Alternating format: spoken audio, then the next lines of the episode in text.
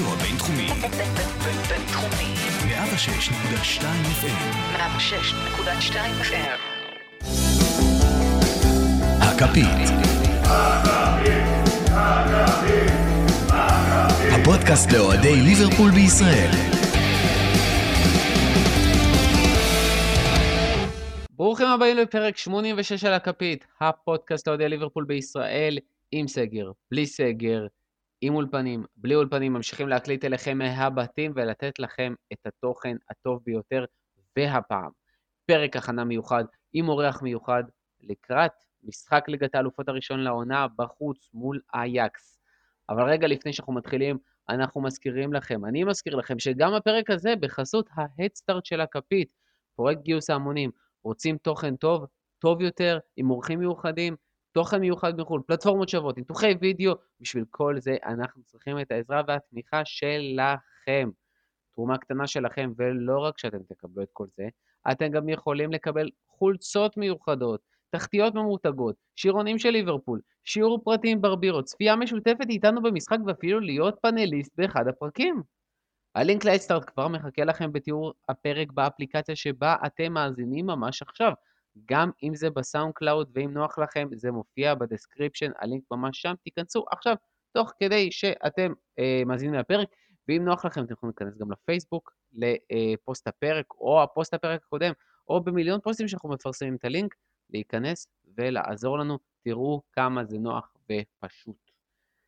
ועכשיו, האורח המיוחד שלנו להיום, פרשן ספורט אחד, המומחה לליגה ההולנדית של הכדורגל הישראלי ואיש יקר, אסף כהן, מה קורה? היי, היי, היי, איזה, כיף, כבוד גדול, תודה רבה.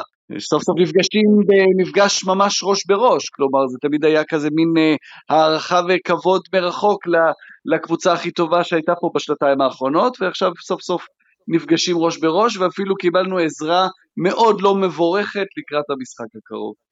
ואפילו מהצד שלך, מה שנקרא. אה, נורא, זוועת עולם, זוועת עולם, ממש, הפציעה הזאת זה...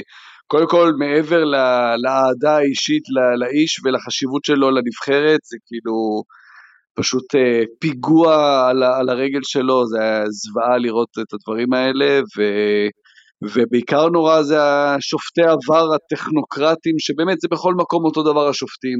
הוא בודק אם היה סנטימטר של נבדל או לא, ובינתיים לא רואה כאילו, מה, מה, מה קורה לו מול העיניים, פשוט נורא, נורא. אני איתך לגמרי. אז כמו שאמרנו, אה, ליברפול ואייקס נפגשות, הפעם משחק חוץ אה, באמסטרדם ארנה. אה, יוהאן קרויף ארנה כבר, כן. כן, יוהאן קרויף ארנה, נכון. מפגש שהרבה הרבה אוהדים משני הצדדים רצו לראות, וסוף סוף זה משהו שקורה, ואפילו יהיו שני מפגשים, אז בכלל מה כי טוב. בפרק הזה אנחנו באמת רוצים קצת לדבר על אייקס, על ליברפול, על המפגש ביניהם, על הכדורגל, קצת על השחקנים, אם זה, אתה יודע, אנחנו כבר מדברים על כדורגל הולנדי, אז איך לא נדבר על וירג'יל ונדייק ועל ויינלדום, אבל בואו נתחיל קצת, אני חושב שהדבר שהכי מעניין לשמוע את האוהדים של ליברפול זה דווקא על אייקס, מהסיבה נורא פשוטה שלא רואים את המשחקים, זה גם ליגה לא סופר פופולרית, אתה לא שומע דברים כמו על פריס סן ג'רמן או על ביירן מינכן, אז כן להבין מה קורה, כי בסופו של דבר, כמו שאנחנו מבינים, זו קבוצה שהיא מתחדשת. לפני שנתיים ראינו אייאקס אחת, בשנה האחרונה ראינו אייאקס אחרת. מה אנחנו הולכים לראות מאייאקס העונה? אז זה אייאקס שמתחדשת, זה אייאקס שתמיד אנחנו רגילים להגיד את זה, כי אייקס תמיד מתחדשת, תמיד מגיעים שחקנים חדשים.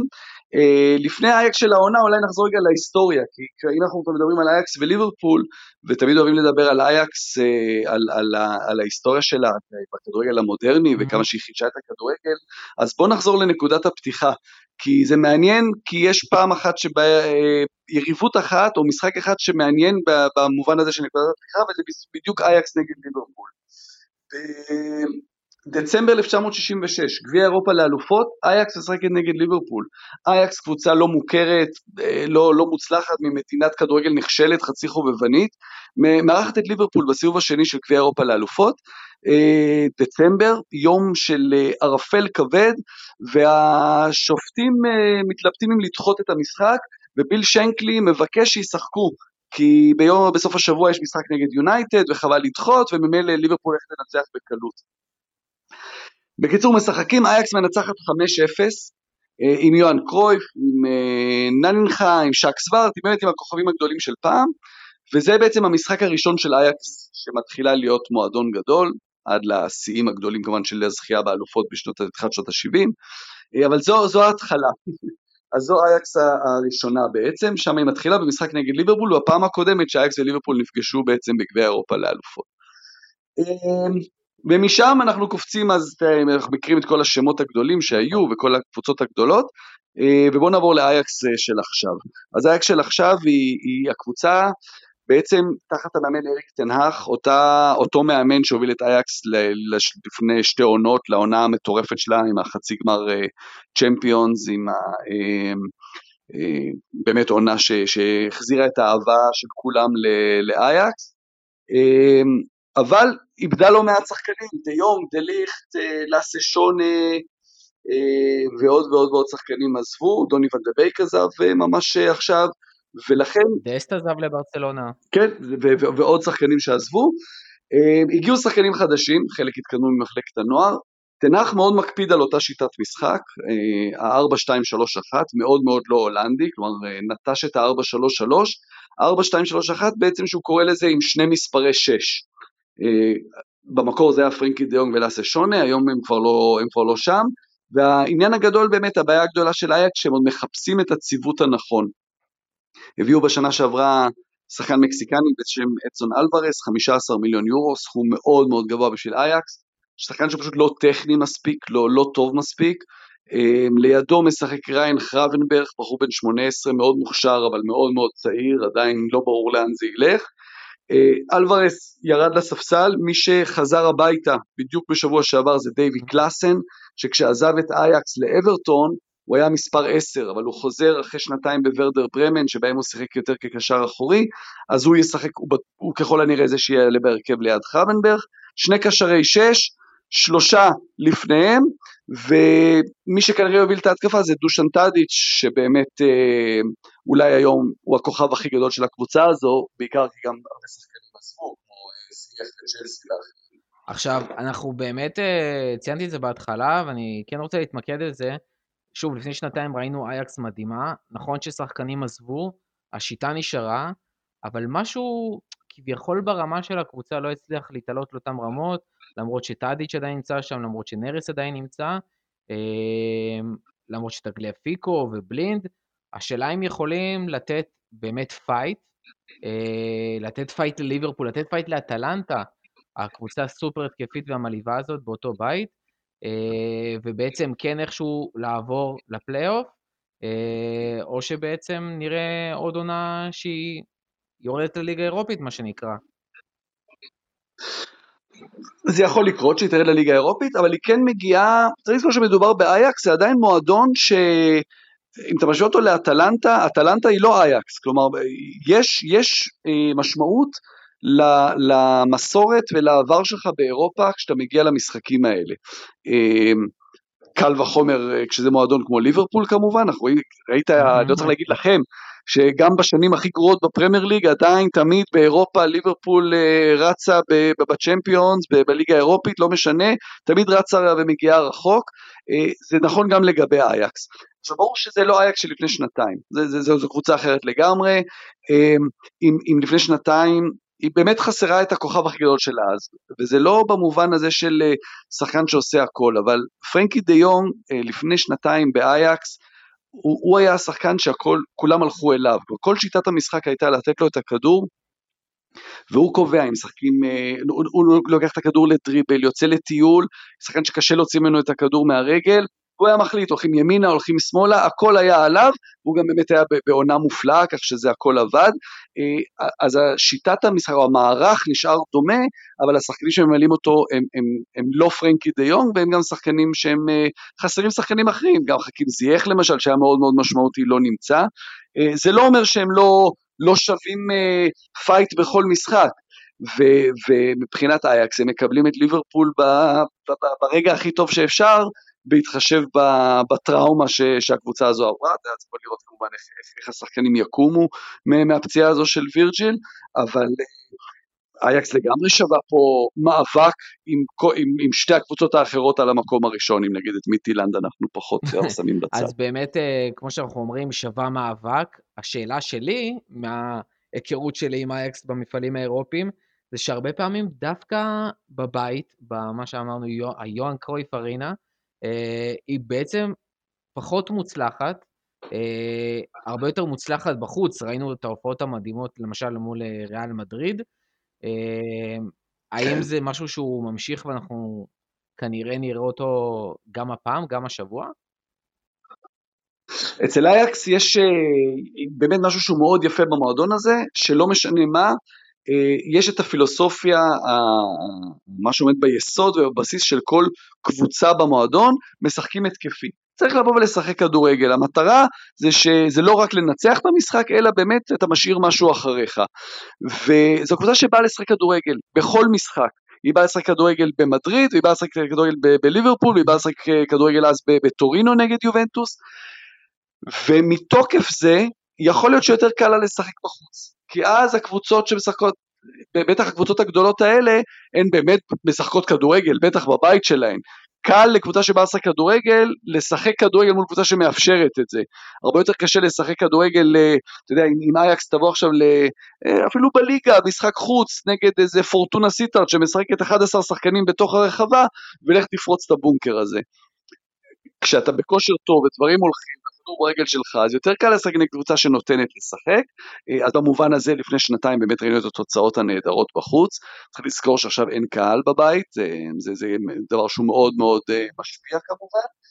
אה, מול ליברפול יהיה משהו אחר שהוא קשה לאייקס. לאייקס, ואת זה ראינו בשנים האחרונות, מאוד קשה לשחק מול הסגנון הזה של קלופ, ובכלל של כל המאמנים הגרמנים בעקבותיו, או לא יודע בעקבות מי, מי בעקבות מי, אבל עם הלחץ הזה על כל המגרש, המשחק שעד היום יושב כאחת הטראומות הגדולות ב, ב, של השנים האחרונות, אה, וזו אחת הסיבות העיקריות שהמאמן של ערן זהבי ופז ואיינדובן, רוג'ר שמיט, שהוא קיבל את התפקיד, זה משחק שהיה ב-2014, אה, מפגש כפול בליגה האירופית בין אה, זלצבורג לאייקס, אז את זלצבורג אימן רוג'ר שמיט, שהוא גם לגמרי תלמיד של, של קלופ, וזלצבורג ניצחה פעמיים, שמה שתי שלישיות קלות, אייקס לא עברה את החצי בכלל, ו- ובעצם מאז המשחק הזה של קבוצות ש- שכל הזמן רצות ו- ו- ואינטנסיביות, מאוד מאוד מאיפה מקשות זה על מגיע? אייקס. מסגנון אז המשחק, מהבחינה או הזאת- אולי מהפער של הכדורגל אה, בליגה ההולנדית שהוא שונה?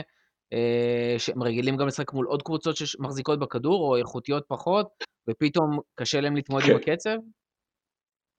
כן, כן, חד משמעית, זה גם הייתה ירידה של הנבחרת ההולנדית בשנים האחרונות שלא עלתה ליורו ולמונדיאל של איזשהו קיבעון כזה שאנחנו משחקים 4-3-3 וכולם יתאימו את, את עצמם אלינו, 4-3-3 כזה של פעם, ששחקני כנף על הקו, שמבודדים אותם לאחד על אחד מול המגן שלהם, ווואלה, לא כולם אה, משחקים ככה, ואם אתה ת, תנסה לבודד לאחד על אחד, אז הקבוצה השנייה תביא עזרה ותביא שניים ושלושה שחקנים, והשחקנים שלה כבר פחות יסתדרו, אז מהבחינה הזו קשה לאייקס, אבל זה בדיוק העניין מה שתנח עשה, וזה השינוי הזה שהוא עשה, של כדורגל אחר לגמרי, שגם עם הרבה יותר תנועה, הרבה יותר דינמי, ולכן אה, אנחנו כבר רואים את אייקס משחקת כדורגל אחר, ולכן גם אולי הקבוצה הזאת אה, אה, יכולה ל...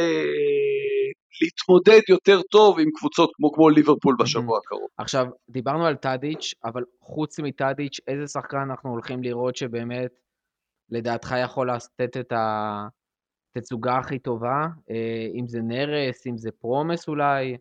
אה, אחד הצעירים? נרס אני לא חושב שיעלה בהרכב, נרס, אה, נרס עלה במשחק בגלל החזרה? מהפציעה? כן, בדיוק. נרס אה, חזר אה, אתמול להרכב, אחרי כמעט שנה שהוא לא היה בהרכב, אז אני מתקשה להאמין. מי שכן יעלה בהרכב זה אנטוני, אה, ברזילאי נוסף שהגיע בקיץ הזה, גם מסאו פאולו. מאוד מזכיר ב, ב, בכל, בכלל באיך שהוא נראה, אבל ב, בעיקר בסגנון המשחק שלו את חכים זייח. גם רגל שמאל כזאת היא מאוד אה, עדינה ו, ו, ונעימה למראה, ושחקן אה, גם יוצא מן הכלל, אז זה שחקן שהוא, שהוא אה, צריך לשים לב אליו.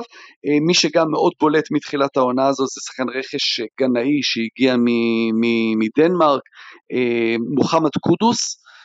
שבעצם הגיע כמחליף של דוני ון דה בייק, שחקן עם דריבל יוצא מן הכלל, שחקן שכל הזמן משחק לעומק, אבל אלה שחקנים חסרי ניסיון, ולכן במשחק הזה דווקא הייתי מסתכל אה, על קווינסי פרומס, ש, שכבר יש לו את הניסיון ב, ב, ב, במעמד הזה, ושחקן שכבר צבר איזשהו אה, קילומטראז' במשחקים גדולים, אבל זה לא סתם שכל השחקנים שאמרתי הם שחקני התקפה. כי גם באייקס הזו הכוח שלה נמצא בהתקפה, והתקווה שלה זה גם שאם היא תספוג פעמיים היא תוכל לכבוש שלוש פעמים, כי יש לה שוער מצוין, אנדרה אוננה, אמ, ושחקני ההגנה לא רעים בכלל, אם זה תגליאפיקו, אם זה מזרעוי, הניסיון של דיילי בלינד מאוד משמעותי, אבל זה לא שחקנים אה, ברמות הכי גבוהות, בוא נגיד לגמרי. ככה. אמ, מעבר לכל עניין המשחק הזה, אם, כמו שאמרנו, אם אנחנו כבר פה ואנחנו מדברים, אה, בליברפול שני שחקנים הולנדים משמעותיים, אה, ודיברנו על נבחרת איה, על נבחרת איה, על נבחרת הולנד, אה, כן. וזו אמורה להיות שנה סופר משמעותית לנבחרת, ודווקא בשנה הזאת הרבה מאוד שינויים, גם המאמן שמש, שמשתנה, שהשתנה, התחלף, כן. אה, גם וירג'יל ונדייק נפצע עד לסיום העונה כנראה, ובספק מאוד לשחק אה, ביורו הקרוב. אה, איך אתה רואה את כל העניין הזה? מראה כמה כדורגל באמת זה, זה, זה הכל כל כך שברירי. אה, אחרי באמת שנים רעות מאוד שלא עלו ליורו ולמונדיאל, הגיע קומן, שיקם את הנבחרת, פתאום הנבחרת הזו מועמדת לזכייה ביורו, ואז כמובן קורונה והכל נדחה, וקומן עובר לברצלונה, מגיע פרנק דה בור שזכה בארבע אליפויות רצוף עם אייקס, אבל בכדורגל שבאמת אין מה לדבר עליו, כדורגל לא, לא, לא כיפי, ואז קורה מה שקורה עם וירג'יל, וכמה שווירג'יל משמעותי עבור ליברפול, זה באמת עוד יותר מזה הוא עבור הנבחרת. כלומר, לא סתם קומן דבר ראשון נתן לו את סרט הקפטן, אה, בכל הראיונות של אחרי משחקים, גם כשהנבחרת בפיגור, אז שומעים שחקנים שאומרים, כן, אבל אה, היינו בפיגור, אבל אה, הסתכלנו על וירג'יל, ואצלו זה לא משנה אם אתה בפיגור, תמיד הוא נראה אותו דבר, משחק אותו דבר, ויהיה בסדר, ונותן לנו ביטחון, ובאמת וירג'יל הוא ה... הוא השחקן הכי משמעותי בנבחרת, אז זה יותר מדי מכות שהנבחרת הזו עוברת, ונכון שבאופן מאוד מוזר, הולנד שתמיד הגדולה שלה הייתה שחקני התקפה, אז פתאום יש פה דור ש, של שחקני הגנה מאוד משמעותיים, כי זה לא רק וירג'יל, זה גם אה, דליכט ביובנטוס וגם אה, סטפן דה פריי ש, שכבר אה, כמה שנים הוא אחד השחקני ההגנה הכי טובים. ב... ואקה עכשיו במנצ'סטר סיטי. בדיוק, אז יש, אז יש שחקני הגנה טובים, אבל אה, יש את העניין הזה של מנהיגות, שזה באמת אותו בור שנפער בליברפול, כלומר זה, זה באמת העניין הזה שזה מעבר לשחקן מאוד מאוד משמעותי רק מבחינת כדורגל, זה, זה ממש עוגן ש, ש, שנופל, אה, בעיקר עם זה שמי יודע מתי הוא יחזור וגם כשהוא יחזור איך הוא יחזור, זו פציעה כזאת ש, שאי אפשר לדעת, אה, בטח שחקן שהמהירות שלו היא כל כך משמעותית, אז פציעה כזו לך תדע. אה, אז זו, זו מכה מאוד קשה לנבחרת. אה, ויינלדום בנבחרת זה, זה סיפור מאוד מעניין, כי שנים כבר אומרים, רגע, אם ויינלדום הוא כזה שחקן משמעותי ב- בליברפול, זה ממש דוקטור ג'קיל ומיסטר הייד, מה, מה קורה, איפה, למה בנבחרת הוא לא נותן את זה? קצת משווים את זה ל... אולי הדוגמה הכי, הכי קלאסית בהולנד של, של שחקן כזה זה קלרנס סידורף. סידורף שתמיד בכל קבוצה שלו ענק, מדהים, אם זה באייקס, במילאן, בריאל, איפה שהוא לא היה, ובנבחרת השחקן הכי, הכי הרבה שריקות בוז, שמחמיץ פנדלים מכריעים, שלא אוהבים אותו, וויינלדום מאוד דומה, כלומר בליברפול מדהים, ואז בנבחרת הוא היה פחות טוב, כל זה נכון עד ההגעה של, של קומן, שתחת קומן הוא פרח מחדש, אבל זה, זה בעיקר הגדולה של קומן, שבעצם בקבוצה שלו יצר צמדים, בנבחרת יצר צמדים, והצמד שלו היה ויינלדום תמיד בשיתוף פעולה עם, עם ממפיס ושני חברים טובים מילדות שקוראים אחד את השני כמו ספר פתוח, ולכן אה, ויינלדום בנבחרת הולנד גם משחק בעמדה הרבה יותר קדמית מאשר ב- בליברפול, נכון. ותחת קומן באמת... גם אנחנו רואים ממנו תוצאות מדהימות התקפית, שאנחנו אפילו לא רואים אותן בליברפול, ממש ההפך מהסיפור עד עכשיו. כן, אבל אה, בסדר, בליברפול אה, מבקשים מהקישור לעשות דברים אחרים, כשיש לך שחקנים כמו ארנולד ו- ורוברטסון, אה, ובנבחרת הוא באמת שיחק עם, קומן בעצם חיכה את, את המערך של תנח כדי להשתמש בפרנקי דיונג בעמדה הזו של המספר 6, ולכן שיחק עם ויינלדום מספר 10 מאחורי החלוץ, כבר בשיתוף פעולה מלא עם ממפיס, וכשאתה עושה כל כך קרוב לשער וכל כך בשיתוף פעולה כזה טוב עם החלוץ, אתה יודע מה, הייתי משווה את זה אולי לסוג של פירמינו, בעצם אה, זה לא, אותו, זה לא אותה שיטה ולא בדיוק אותו דבר, אבל בעצם בנבחרת ויינלדום הוא הרבה יותר פירמינו מוויינלדום של, של ליברפול. לגמרי. עכשיו גם אפרופו ויינלדום, ראינו את כל הסיפור שלו בקיץ. Uh, עובר לברסה, לא עובר לברסה, הוא שנה לקראת סיום חוזה. Uh, איך אתה רואה את כל הסיפור הזה באמת מהצד ההולנדי? אני מניח שגם קראת על זה קצת בתקשורת ההולנדית. אמ, איך זה נתפס שם? כי מהצד שלנו זה מרגיש מאוד שקט, אה, וגם הדעות מאוד חלוקות, יש הרבה מאוד אנשים שרוצים שהוא יישאר, אה, חלקם אה, היו מעדיפים שהוא יימכר והכסף ילך למישהו אחר אפילו בנוסף לתיאגו, והוא גם די כבר בשיא הקריירה, עם טיפה כזה דעיכה, הוא כבר על סף ה-30, איך אתה רואה את התקופה הקרובה שלו? אמ, כן, תראה, קודם כל זה שחקן, כמו שאתה אומר, בגיל כזה אתה כבר חושב על החוזים קדימה, ואתה יודע, ברגע שנגמר לך החוזה לעוד עונה, והיה שם איזה, לא ברור בדיוק מהצד של מי, איזה גרירת רגליים עם החוזה חדש, וצריך להבין, כשברצלונה מגיעה, כלומר זה, זה לא משהו מפתיע, כלומר, כולם מבינים את המעמד של ברצלונה, וכולם מכירים את האהדה של, ברצ... האהדה של רוב הציבור, או את הציבור הרחב לברצלונה, אה, לברצלונה ולכדורגל ההולנדי יש כמובן קשר אה, מאוד מאוד מיוחד, שמתחיל מקרויף ומיכלס ונמשך לאורך השנים. וכשברצלונה נחשבת לסוג של נבחרת הולנד, כלומר תמיד שחקני כדורגל אומרים שהחלום הגדול זה לשחק בנבחרת, אז, אז זה נכון גם בהולנד והחלום הגדול זה הנבחרת, אבל ברצלונה היא גם סוג של נבחרת, גם סוג של ייצוג, כי זה בעצם לוקח את הכדורגל של, אה, הכדורגל ההולנדי ההתקפי ואת הפילוסופיה ההולנדית ולוקח אותה ל, ל, לרמה הכי גבוהה שאפשר.